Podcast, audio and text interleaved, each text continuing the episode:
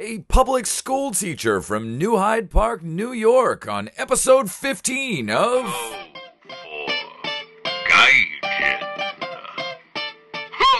My guest today is a man of many talents whom I have looked up to for many years. For some of that time, or the, early part of that time, he was just my friend's older brother, but in the time since, I've come to consider him a friend and fellow provocateur in his own right. I don't remember when we met, but I do remember watching him dress up as Santa Claus and make mildly vulgar commentary that went mostly over the head of the young nephew for whom he had donned the fat suit, beard, and red and white coat.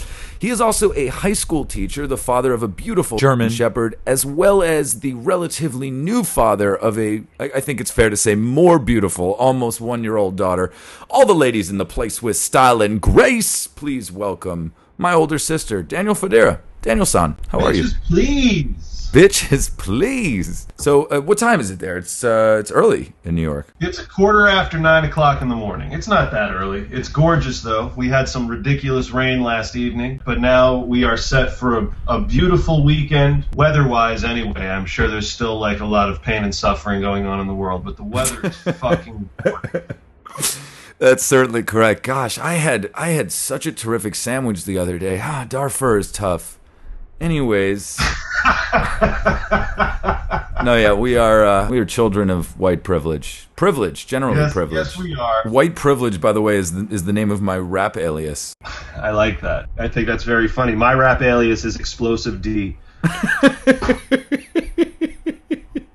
That's amazing. Never heard that. Um, so how's the how's the education game these days, Dan? Like, how does it feel to mold young hearts and minds? I'm not molding, dude. It's not. I I kind of feel like uh, the go-to reference. Teachers are always saying now that we're glorified babysitters. Like that. That's the go-to description. How's the whole fatherhood thing going, Dan? I mean, Fatherhood's cool. Ni- well, ninety percent of it's cool. You're not at the stage And where then- you started to threaten boyfriends with violence yet, right? I mean, she's still she's not even one yet, so Yeah, no, not at all. But I mean, a lot of my female students tell me like they're trying to prep me Oh, to get me ready what I'm gonna have to put up with, and I- I'm kind of like like I've got these two young ladies in one of my classes, and they're nice. They're definitely not the brightest children in the world, but they're sweet kids, yeah, of course. and they're looking they're looking at prom dresses, and like they're not really in my mind dresses. They're they're like kind of straps that are sewn together that cover strategically different parts of the body. And I don't say that to them because that would be rude and inappropriate, but they tell me flat out, "Oh yeah, my dad just spent, you know, 800 bucks for my dress." Is that is that for real? Is that the going rate? Is that what people do? Because uh, I'm not going to do that. My father spent uh, eight dollars on the belt he beat the shit out of me for when I asked him to buy me a dress for eight hundred dollars. Exactly. I'll take it one further. My father stole the soap that he put in my mouth every time I said the word there fuck. you go. there you go.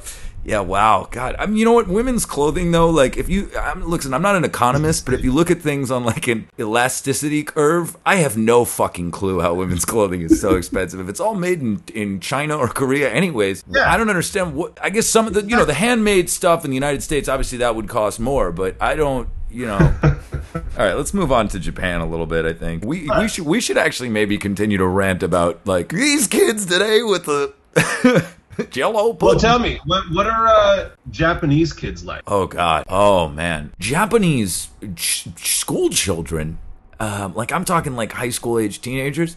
Oh, good God! I'm gonna need 15 to 20 manuals, and I still would have lots of more questions. I mean, the girls all have the so- The girls all wear the socks like up to like their knees, and it's all like a uniform. I haven't seen kids who aren't in a uniform. Um, I have no idea. But I live next to this neighborhood, Am- Amerika-mura, which is literally means like American Village. There's like a fake Statue of Liberty. There's like a bunch of Uncle Sam stuff. There's a bunch of Ghan- Ghanaian people from Ghana, Ghanan, Ghanaian dudes who run like sneaker stores. They all bump like hip hop. There's a bunch of skateboarders. There's always like some weird like sponsored party on the weekends. Like Red Bull had a whole bash there. They were trying to sell me to see some like extreme sport festival. I was like, I wouldn't do it in the U.S. and I'm certainly not going to do it when I won't understand to an even greater degree. Uh, I wanted I'll to learn. I wanted to tell you about some linguistic things I learned about. We can get back to the Japanese school kids. Yeah. Um, Let's talk about linguistics because that'll lead into my like. Uh, so I, I was uh, I was at this like cocktail party. That sounds like I get invited to things like that all the time, but obviously, as you know, I don't. But uh, it was like a friend of a this guy I met in the building is a journalist for like a, a like the Japanese version of the Associated Press. He invited me to this party that the, that one of his friends was having. It's a bunch of people. It was me and a bunch of Japanese people, and they were like cooking all this unbelievable food. It was amazing. I, I we for some reason this came up in conversation. I made a joke about. I said "Watashi wa cherry boy des" when they asked if I was married. Cherry boy is like the Japanese word for a male virgin. and the, cherry boy? Cherry boy yeah. And i was like but you don't call i was like but you don't call a woman that. And they said no no no woman virgin woman to call a woman a virgin, you call her a virgin. And and they were like, they don't say cherry boy in America. And I was like, I don't. I've never. I was like, maybe they would say like popped. We you know he popped her cherry or she popped his cherry, but that's like very dated and like kind of vulgar, right? Like, would you agree with that? Yeah. Yes, I would. Yes, I would. And I have a side story about that, but you keep going. No, I want to hear the side story. Okay, very quickly. Uh, my Jill, my wife, and I. She is a teacher also. We share. We swap stories about ridiculous shit that we have to deal with throughout the day. One of her kids came up to her a couple of months ago and uh, a girl in eighth grade and was like, I have this friend and she got her cherry popped. Oh, Jesus. Do you know what that means? And so Jill was like, "Yeah, I know what that means." And the conversation went on. But then, what the reason why I'm bringing this up is Jill told me that this girl and many other girls who she's spoken to over the past couple of years really believe that there is a cherry in there. Oh Jesus God! Is that not this just like maybe how, that's how do you, maybe that's what the purpose of cunnilingus is is to get to the pit to, to tie the stem with your tongue? yeah, I mean that's uh, all medical evidence points to that. That would make a lot more sense as to where that whole euphemism came from, like popping the cherry. There must like, be uh, some uh, derivation, like somewhere somebody must have compared something. Like there has to be some. I mean, there maybe like Shakespeare I, I, has some joke or something. Who knows? Is it rude of me to look up something on the internet while we're talking? It's definitely not rude, but I, I'm pretty sure it's in Macbeth Act One, Scene Three. Popping cherry origin. Instead of dropping albums, white privilege just pops cherries. um, so another word I wanted to throw out that I found out: the Japanese have a word for premature ejaculation. Okay. Solo. Solo. Uh, well, there's no L sound in Japanese. There's no R sound. It's like a sound in between. So it's like sol. Yeah, yeah, yeah, so it's like solo. But what's nuts about it to me is those are two very commonly used letters. Like, how is that not another word in the Japanese? Like, how long has this been a concern that the Japanese like shot a two syllable, like two letter word for this phenomenon so long ago. Himitsu, himitsu, kino no yoru, watashi wa uh, soro ga arimashita.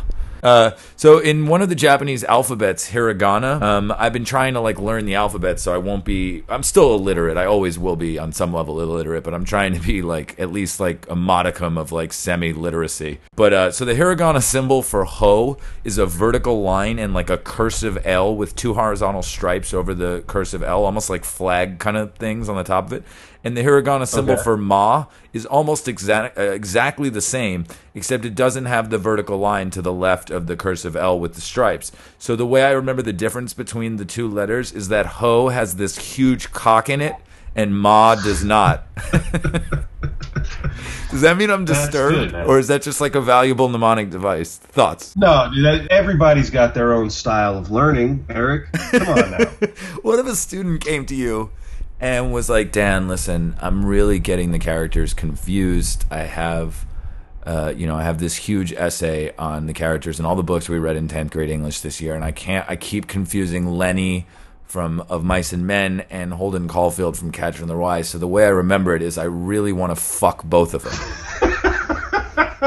I would react just the way I did right now. If somebody caught me off guard like that, I would laugh. I think that's very funny.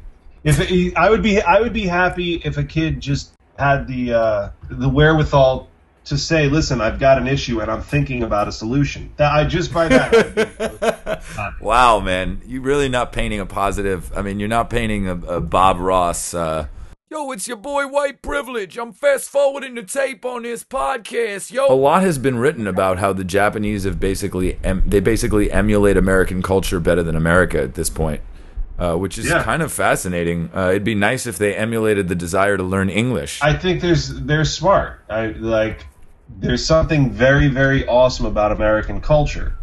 I think there's also something very very awesome about maintaining your your own culture in such a strong way and by like like they're picking and choosing and building totally, totally. A better culture whereas we have shithead rednecks who hide behind our culture and they just water it down with stupidity and retardation. Yeah, you're right. There's actually a similar issue in Japan. Um, there's a right wing uh, movement in Japan that's like super anti immigrant. It's primarily directed towards South Koreans. I'd be, I'd be like walking down the street and there'll be like dudes in, on like megahorn, uh, megaphones, like bullhorns, like driving down the street in like these vans, like six six vans in a row sometimes, shouting shit in Japanese. And I'm like, what the hell's going on? They're screaming to like go home to Korea and stuff. It's like a big like movement here. Wow. Okay. Yeah, yeah. So never think that the United States have, has a monopoly on crazy right wing. Uh, No, no, uh, no. you know. the only reason I think we have a monopoly on it is just because. Uh, so I mean, like that's the new norm now. It's like uh, being a stupid fucktard is the new black.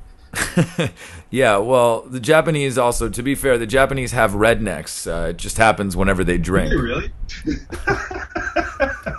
Well, Dan, this has been an absolute pleasure and privilege. Um, arigato gozaimashita for participating in the podcast. Arigato gozaimashita for listening, and sayonara.